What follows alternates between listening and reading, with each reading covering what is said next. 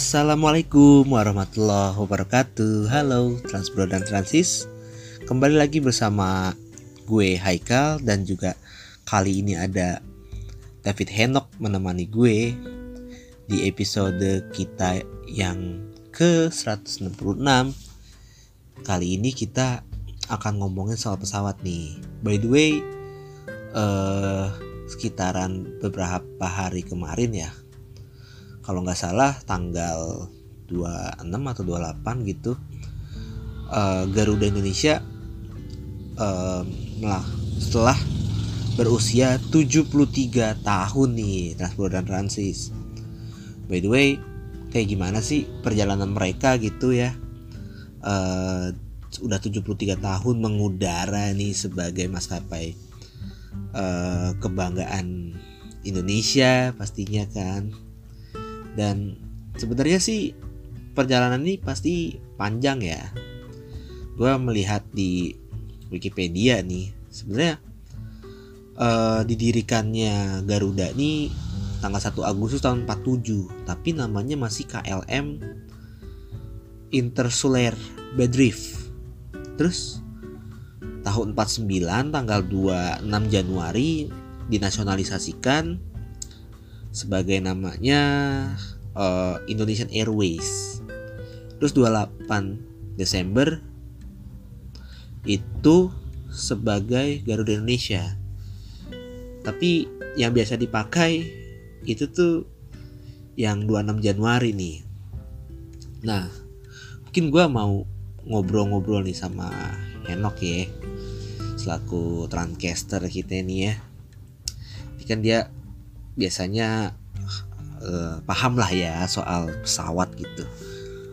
Nah, gue tuh mau nanya gini nih Nok, kayak tentang sejarahnya Garuda Indonesia tuh sepanjang lebar lah kita lah. Ada dari berbagai dekade gitu ya.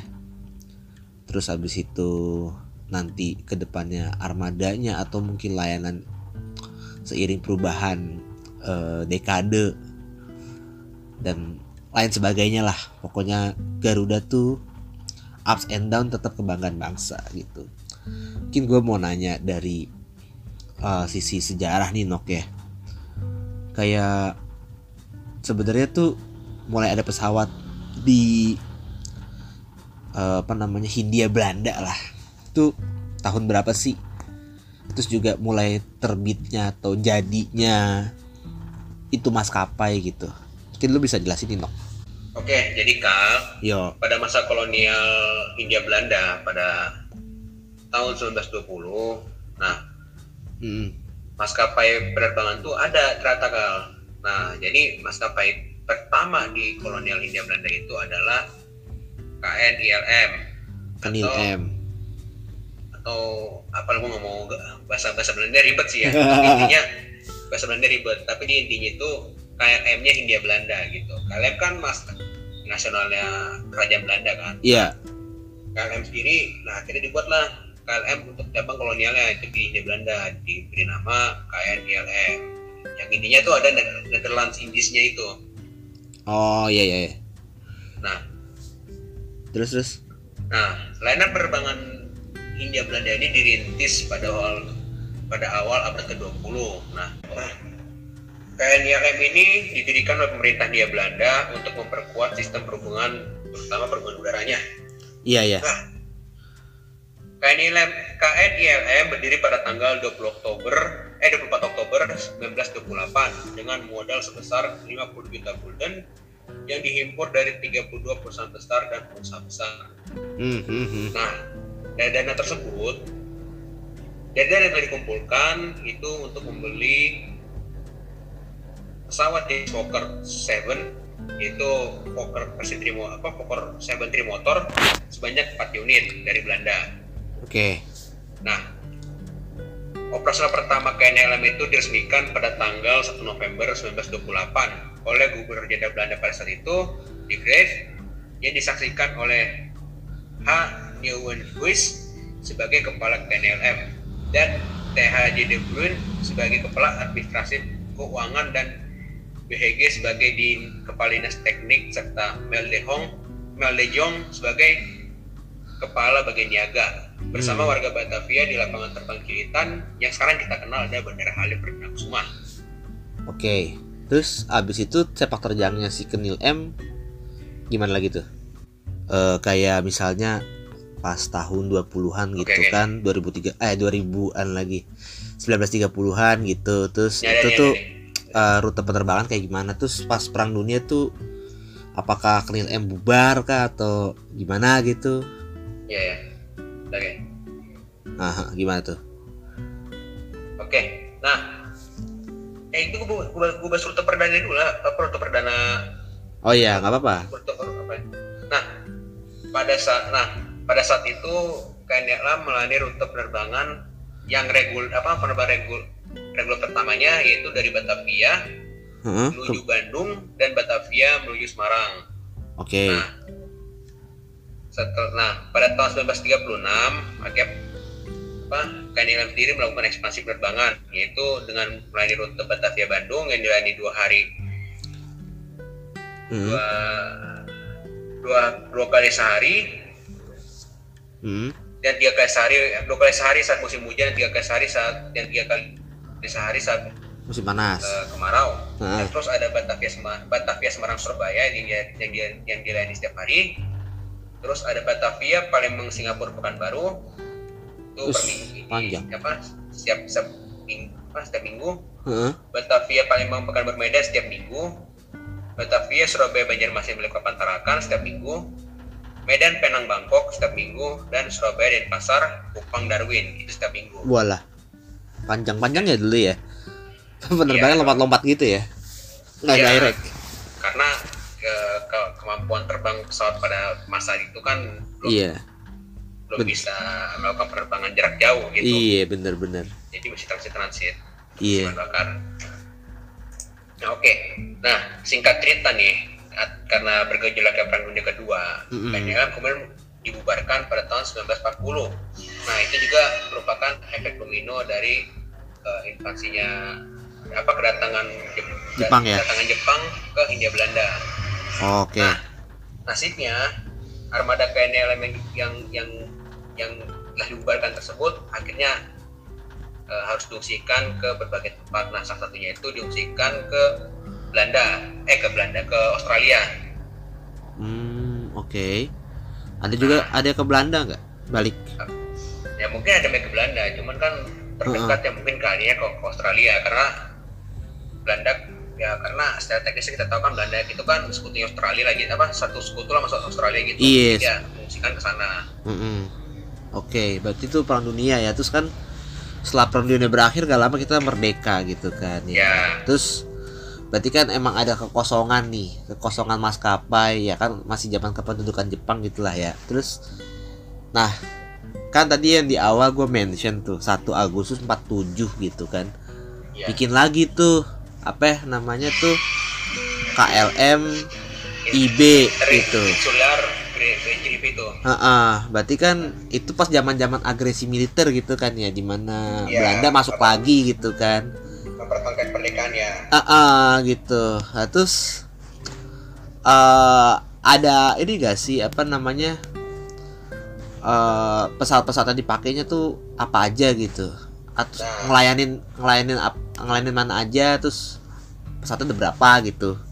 Nah, nah pada pada masa pertahanan kemerdekaan lah kalau yang kita pelajari ya. Ha-ha. Jadi Belanda itu datang kembali ke Indonesia dan mendirikan Interinsular Gandrim. Nah itu seperti cikal bakalnya Garuda Indonesia. Nah tujuan Belanda mendi- mendirikan maskapai ini untuk melayani kembali daerah jajahannya dengan menggunakan pesawat Dakota atau DC-3 sebanyak 20 unit yang merupakan Oke. bekas pakai dari KLM. Oke. Nah, yang mungkin yang mungkin yang apa? Mungkin yang dilayani sama KLM Intersuar ini itu adalah adalah rute-rute yang dahulunya dilayani oleh eh, KNILM sebelum datangnya Jepang.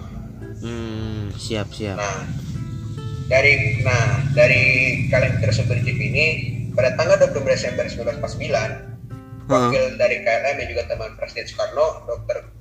Connie Temberg menghadap dan melapor pada Presiden di Yogyakarta bahwa KLM harus diserah- harus dis- diserahkan kepada pemerintah sesuai dengan KMB atau Konvensi Raja. Ah, Nah, menanggapi hal tersebut, nah dari sinilah awal mula cikal bakal nama Garuda eh, dicetuskan. hmm, Itu bermula saat Presiden Soekarno menjawab pertanyaan tersebut dengan mengutip satu baris dari sebuah sajak bahasa Belanda gubahan pujangga terkenal Raden Mas Noto Suroto di zaman kolonial. Yang berisi Ik ben Vishnu Vogel. Jezin Google Wislat Hoeven Hui Inladen yang artinya Garuda, aku adalah Garuda, burung milik Wisnu yang membentangkan sayapnya menjulang tinggi di atas kepulauanmu. hmm. Nah, mulai pada saat Dari situ itu, ya? nama Garuda lahir dan penerbangan pertamanya diresmikan pada tanggal 28 Desember 1949 menggunakan pesawat menggunakan pesawat DC3 Dakota DC-3 dengan registrasi NI001 milik KRF Inter, Inter, Inter, Intersular yang terbang membawa Presiden Soekarno, Soekarno dari Yogyakarta menuju Jakarta. oke Apa yang yang presiden kita kenal itu ada per- perpindahan ibu kota ya. ah, ah, ah. Ya. Nah, mulai dari saat itu KLM International Brigade berubah nama menjadi Garuda Indonesian Airways. sampai sekarang tuh nama yang diberikan yang, diberikan, yang diberikan oleh Presiden Soekarno. hmm. sampai sekarang tuh namanya Garuda Indonesia Airways Enggak, sekarang kan Garuda Indonesian Airlines atau enggak GIA ya. kan bukan Airways ya Airlines atau Airways sih kita masih Airlines, sekarang Airlines. Airlines Bukan ya Airbus nyebutnya ya. Oh, oke.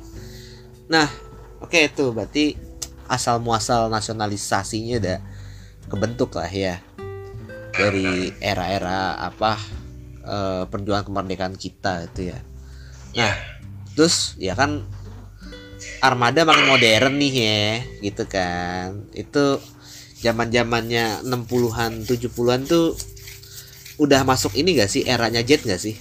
Ya benar, sudah masuk eranya aja. Nah, tuh si Garuda tuh kayak gimana tuh sepak terjangnya gitu. Nah, jadi kan pada tahun 1960 ini kan Garuda Indonesia melakukan modernisasi armada Yes. dan mulai masuk ke era pesawat jet. Nah, Oke. jadi pada masa ini Garuda Indonesia perlahan mempensiunkan pesawat-pesawat prop piston mereka, prop piston ya, okay. mereka seperti DC3 dan kawan-kawannya itu dan mulai memodernisasi armada mereka dengan pesawat bermesin turboprop dan turbojet karena turbojet ya hmm. karena turbofan mungkin saat itu masih dalam pengembangan jadi adanya turbo turbojet iya yeah. nah, turboprop Garuda pada saat itu adalah apa terdiri atas Lockheed Lockheed Electra L188C dan Fokker 27 nah sedangkan untuk turbojet Garuda pada saat itu dilayani oleh Douglas 12.88 dan Boeing 0 Boeing 707 dan compare 990 Coronado. Yang oh itu yang kita pernah bahas ya di postingan. Iya yang pernah kita bahas. Iya. Yeah. Pesawat pertama Garuda. Yes. Nah dari situ Garuda berekspansi baru internasional dari dari pertama itu muka rute Tokyo via Hong Kong. Oke. Okay. Terus Jakarta, Tokyo via Hong Kong, terus muka rute ke Bangkok, Mumbai, Karachi, Roma dan Frankfurt ini udah yang itu ya, apa eh, jarak jauh banget lah ya. Ya, tapi kan Era jet ya? kan masih ya ya jarak jauh tapi ya masih step by step untuk sana Benar-benar. transit transit terus bahan bakar. Heeh, heeh. Nah, terus eh, ini tahun 60 eh, 60 70-an memang udah masuk memulai fase-fase era jet ya kan. Nah, terus Ya. di 70 nih 70-an lah gitu, 70-an sampai 80-an lah gitu. Tuh kan pasti Garuda makin nambah lagi nih, nambah. Ya, bisa dibilang ini masa-masa kemasannya Garuda pada saat itu. Emasnya ya? 70 ya. Oke, kenapa tuh emang tuh? Nah, kenapa gue bilang itu sebagai masa-masa kemasan? Karena pertama nih, pada era kepe- kepemimpinan Bapak Wiwiko Supono direktur Garuda pada saat itu, Hmm. dia melakukan yang nama apa? Dia melakukan eh, permajaan pesawat menam- dengan menambah apa dengan membeli pesawat-pesawat wide body atau berbadan lebar Oh, Oke. dan mulai tuh menambah tuh armada-armada jet mereka Mm-mm. Contohnya apa tuh? Nah, tambahnya nih ya, ada seperti Fokker 28, ada DC-9. Heeh. Nah, terus dibeli dah tuh apa eh, armada-armada pesawat berbadan lebarnya seperti Airbus 300, 12 DC-10, dan Boeing 747-200. Mm. Terus yang di- di mana pada yang di mana pada saat itu juga Bapak Wiwi Kuspono ini melakukan sebuah gebrakan di mana di mana dia melakukan gebrakan untuk mengurangi kru yang ada di kokpit karena Kenapa pada saat tuh? itu Airbus mendesain A300 itu untuk jadi pesawat dengan dengan kru tiga, tiga orang yang terdiri atas pilot, Co-pilot. cap, ya, enggak, captain, first officer dan flight engineer. Nah. Atas kecanggihan dari Airbus A300, eh, Airbus 300 yang sudah diuji oleh Bapak Wiwi Kuspono ini, akhirnya dia melakukan sebuah melakukan sebuah gerakan nih yang akhirnya eh, apa tuh peninggalannya masih bisa masih bisa di apa masih bisa kita lihat sampai sekarang yaitu adalah forward facing group cockpit. Jadi Apa itu? di mana jadi forward facing group cockpit ini adalah di mana cockpit itu isinya sekarang hanya dua orang yang terdiri di atas eh, Captain. dan first officer saja. Heeh. Nah, kenapa hal itu? Kenapa hal itu akhirnya terjadi? Karena kecanggihan-kecanggihan instrumen yang ada pada saat itu udah bisa ya yang memungkinkan yang namanya apa mungkin yang mem- memungkinkan hanya perlu dua orang saja untuk menerbangkan pesawat ini gitu istilahnya lah. Mm-mm. jadi nggak perlu ada inilah backingan dari teknisi gitulah ya ya sebutannya nggak perlu ada ya nggak perlu ada namanya flight engineer atau nggak navigator lagi gitu. Udah inilah ya udah computerized lah ya. Udah ya benar udah sebuah computerized segala macam. Jadi Ah, ah. sudah flight by wire apa flight by wire lagi istilahnya. Oh yes oke. Ya. terus juga eh Bapak Wiwi Kuspono itu juga melakukan rebranding. Nah ah, oke. Dan yang semula ini Garuda, Garuda Indonesia Airways berubah nama menjadi Garuda Indonesia. Indonesia. Mm-mm. Nah, terus nah, nah, terus perpindahan base nih. Yang semula di Bandara Kemayoran akhirnya pindah ke Bandara Soekarno Hatta. iya tahun 85 ya. Pindah kita. Iya benar. betul. Nah, yang terakhirnya ini itu melakukan ekspansi penerbangan jarak jauh.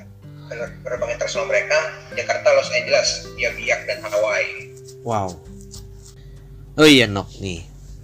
Eh gue lupa nanya satu hal gitu ya. Sebenarnya kan nih hal yang sangat di bisa dilihat lah gitu bisa dikenang lah gitu. Dari era 60-an 70-an 80-an gitu ya tuh liverynya Garuda kayak mana ya?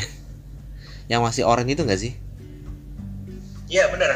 Oren itu tahun 1970. Kalau misalnya kita kena apa bahasa namanya itu nggak salah livery stick hockey kalau nggak salah. Iya yang garis itu Ya. oren oren merah ya Ya oren merah. yang sebelumnya merah ya yang bentuk burung Garuda itu ya yang tahun 60-an kali Iya. ya?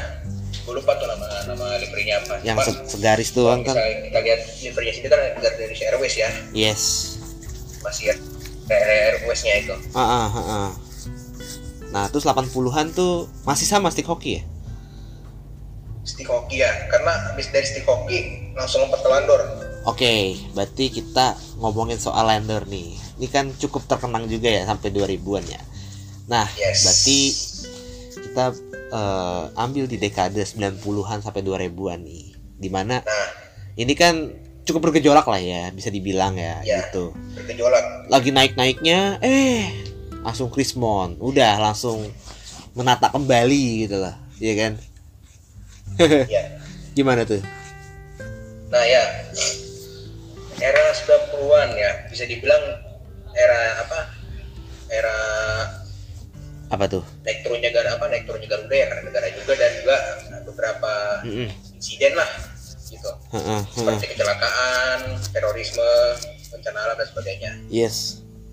Nah, pada pada nah, pada era ini ini mungkin eh, Garuda mengalami krisis ekonomi ya apa akibat tragedi 98 dan atas beberapa kecelakaan keamanan nasional yang akhirnya Garuda mendapatkan penerbangan dari dan menuju Eropa. Oke. Singkat cerita nih ya, setelah nah singkat cerita pelarangan terbang ke Eropa akhirnya dicabut dari Garuda Indonesia itu pada tahun 2010. Wow, Nah, lama juga membuka ya. kembali dengan membuka kembali penerbangan Amsterdam penerbangan Jakarta Amsterdam via Dubai dengan pada teranyarnya pada saat, pada saat itu adalah Airbus A330-200. Mm-mm. Nah, sekarang lah kita masuk ke era-era sekarang Garuda nih. 2010-an nih, sampai kenal sekarang lah ya. era sekarang nih yes yang mungkin kita kenal waktu zamannya Pak Emir Syahsyatar itu ada Quantum Leap dan perubahan gameplay-nya yang semula dari Landor menuju Netherwings. yes Nah, pada saat nah, pada pada ke- pada era sekarang ya, nah Garuda itu sudah memiliki bisa dibilang ya bejibun penghargaannya gitu. Iya.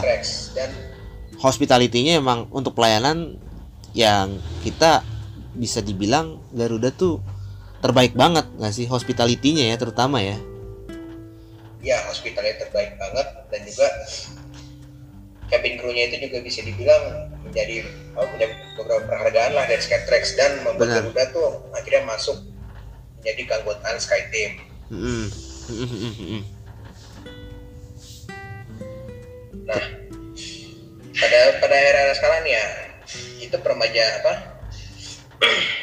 ya atas penghargaan yang diraih oleh Garuda tersebut, Garuda tuh akhirnya melakukan ekspansi rute yang lebih jauh yaitu Jakarta Amsterdam nonstop Oh, lanjut menuju London. Itu salah satu rute terjauhnya tuh. sampai sekarang masih ada tuh Wah kurang tahu gua. oh be- karena beda beda nih kita berarti ngomongin era era dua, 2000 2020 kesinian tuh gejolaknya beda lagi nah itu aduh gua mau mau ngebahas juga Heeh. panjang ya soalnya iya apa gue bilang ya yang mulai yang mulai ada seludupin motor, Iya. mesin pesawat, Heeh. Terus juga Terus- covid sih sebenarnya sih yang ngaruh banget sih ah apa Covid, ya, iya. juga. Covid sama menurut gue nih ya, menurut gue nih saking ngebetnya ingin menyaingi maskapai sebelah, Ha-ha. akhirnya kebeli dah tuh ATR 72 sama Bombardier 1000, Bombardier 1000 Heeh. yang di mana Bombardier 1000 ini belum pernah dioperasiin sama maskapai swasta di sini Ah. dan juga yang buat gue juga heran ya Garuda Indonesia ini kan ada full service airline. Kok mereka sampai ngoperasin ATR 72 Mm-mm. karena ATR 72 sendiri itu kan sudah melekat banget sama maskapai sebelah yang di mana untuk apa untuk penerbangan-penerbangan ke daerah terpencil gitu. Yes. Sedangkan pasar Garuda itu kan lebih ke hook to hook bukan hook and spoke istilahnya gitu. Iya. Pengumpul dan pengumpul ya kan? Pengumpul Bukan- dan pengumpul. Akhirnya yang terjadi adalah ya itu tadi yang yang yang ya terjadi di gitulah. ini ya, apa yang ada yang namanya korupsi kemudian pesawat terus Heeh. rugi karena satu pesawat. Gejolaknya beda lagi gitu ya. Lagi beda lagi. Apalagi soal armada ya memang ya di era era sekarang sih mesti dengan pengalaman apa atau penghargaan ya pengalaman udah banyak. Penghargaan juga yang didapatkan banyak gitu. Armadanya pun kalau menurut lu bisa dibilang cakep-cakep atau gimana nok?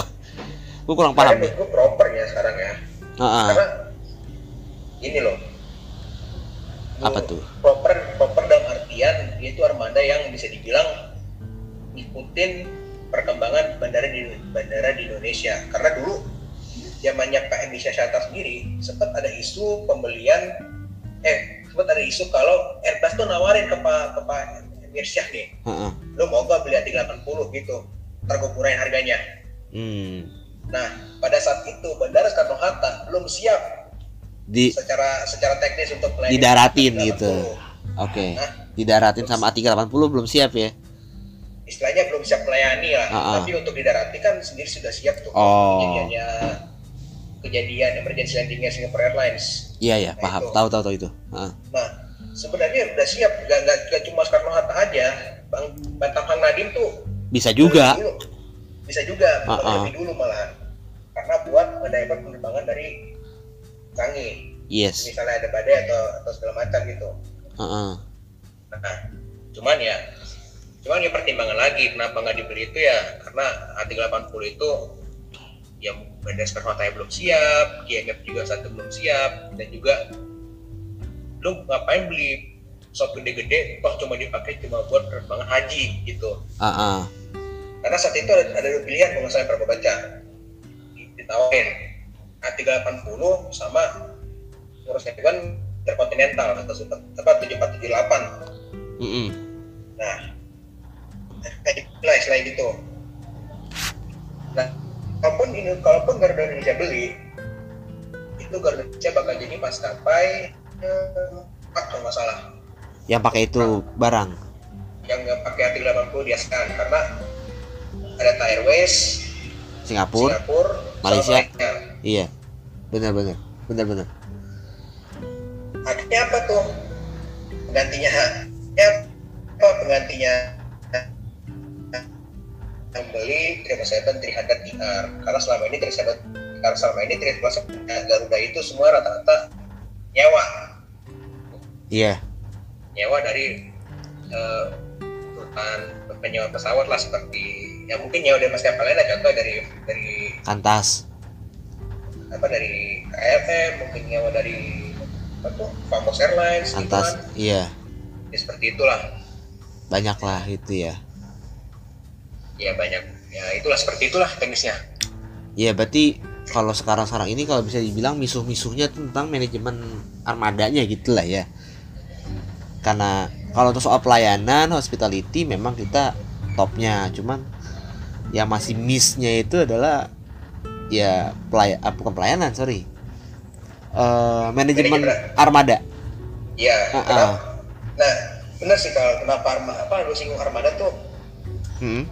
bisa dibilang infrastrukturnya apa sarananya masih pincang sama sarana Iya iya. iya benar Nggak apple to apple gitu. Kadang-kadang Soalnya- yang di disuplai apa ternyata demandnya nggak sesuai gitu. Iya. Contoh kasus apa?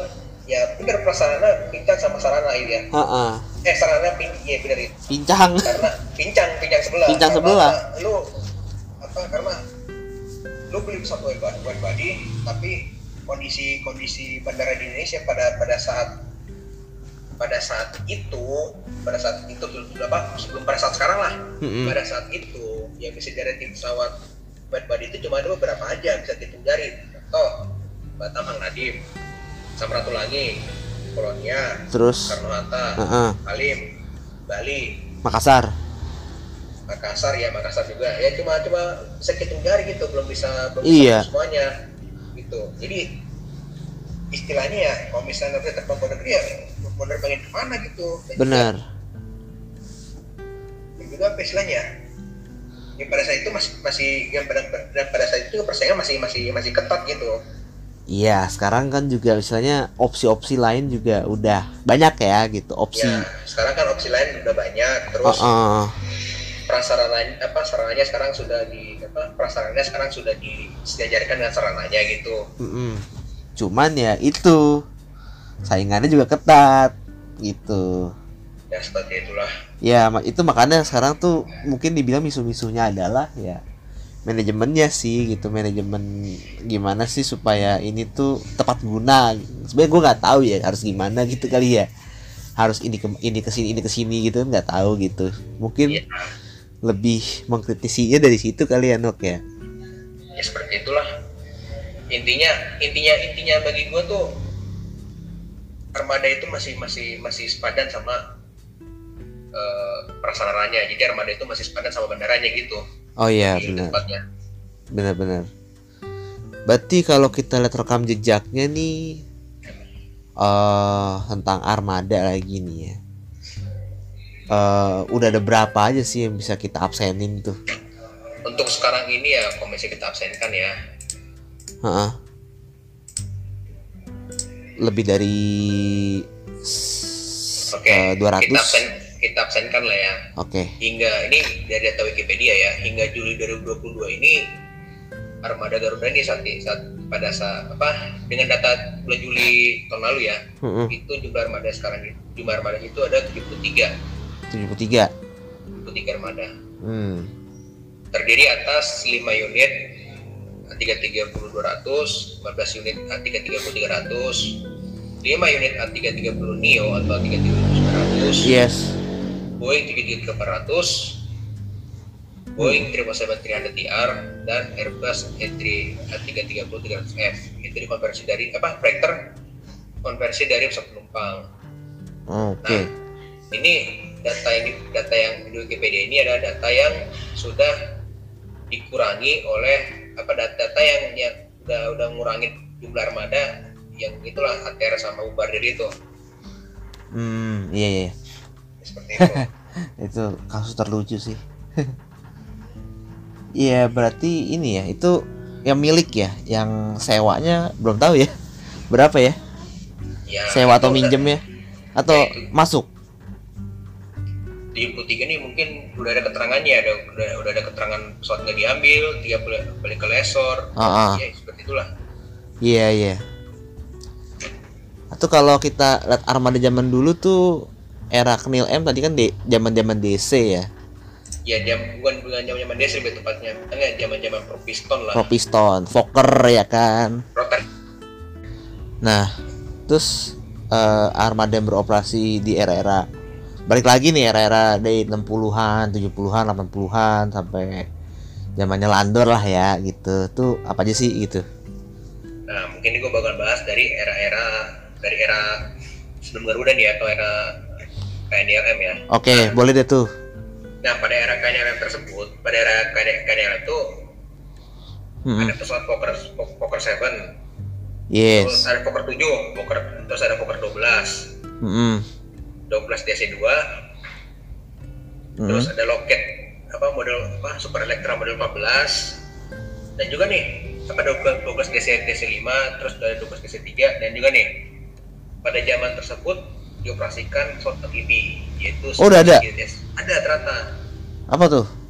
nah Scorpius 38 Hmm. itu untuk melayani penerbangan ke daerah apa eh, bandara air lah kalau bisa dibilang gitu pada saat itu Mm-mm.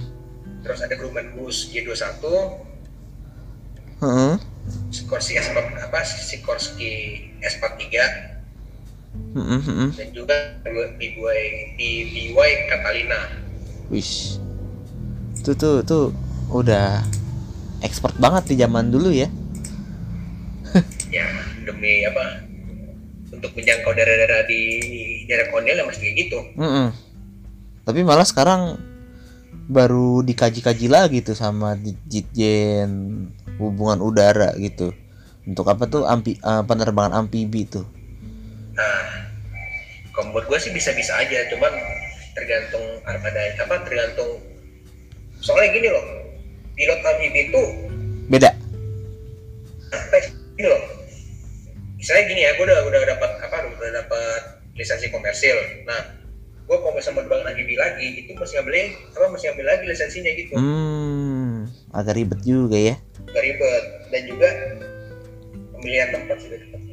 Iya tempat itu kajiannya kan yang apa tuh yang tenang airnya terus deket apa port gitu kan ya benar. Kayak gitu-gitu tuh. Terus ribet lah gitu.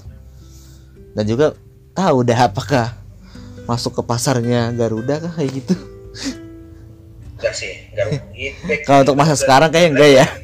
baik lagi lah Garuda itu kan full service. Karena kalau misalnya untuk operasiin pesawat seperti itu ya mungkin ya untuk sekelas-kelas perintisnya lah gitu. Yes bener. Perintis-perintisnya lah harusnya lah ya.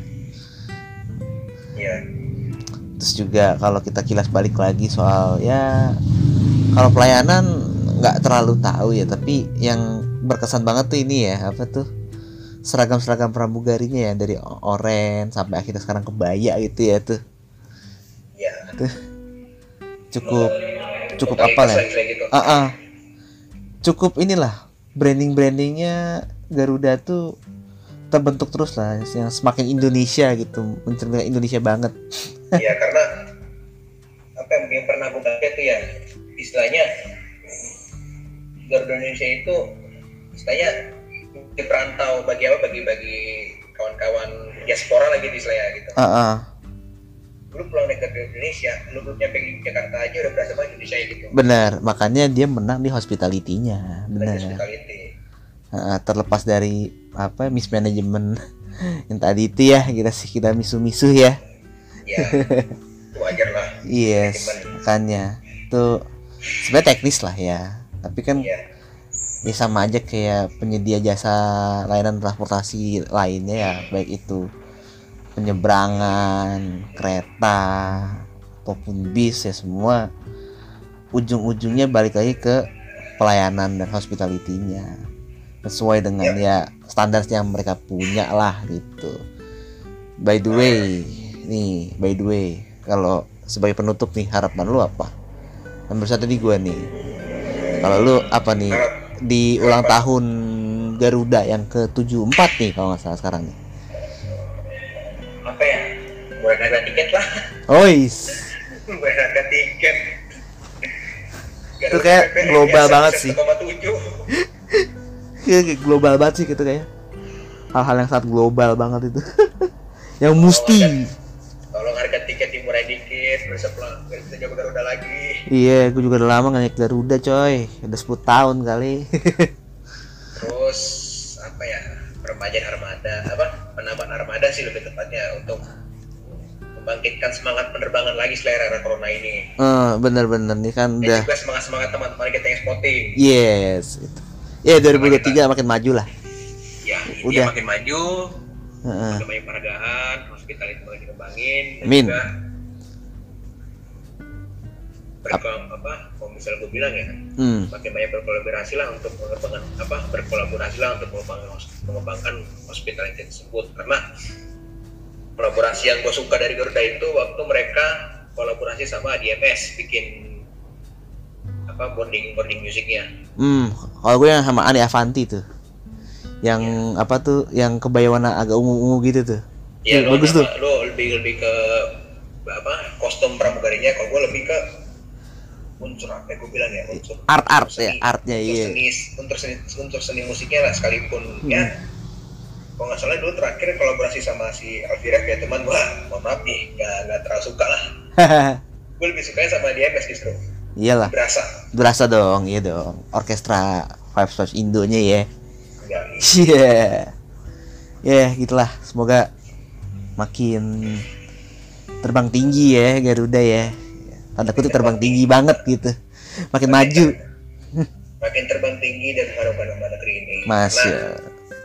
seperti apa dibilang apa seperti yang dibilang Soekarno. Soekarno Soekarno itu Heeh. Hmm, benar-benar. Oke, oke. Kita akhiri nih ya Transport dan Transis.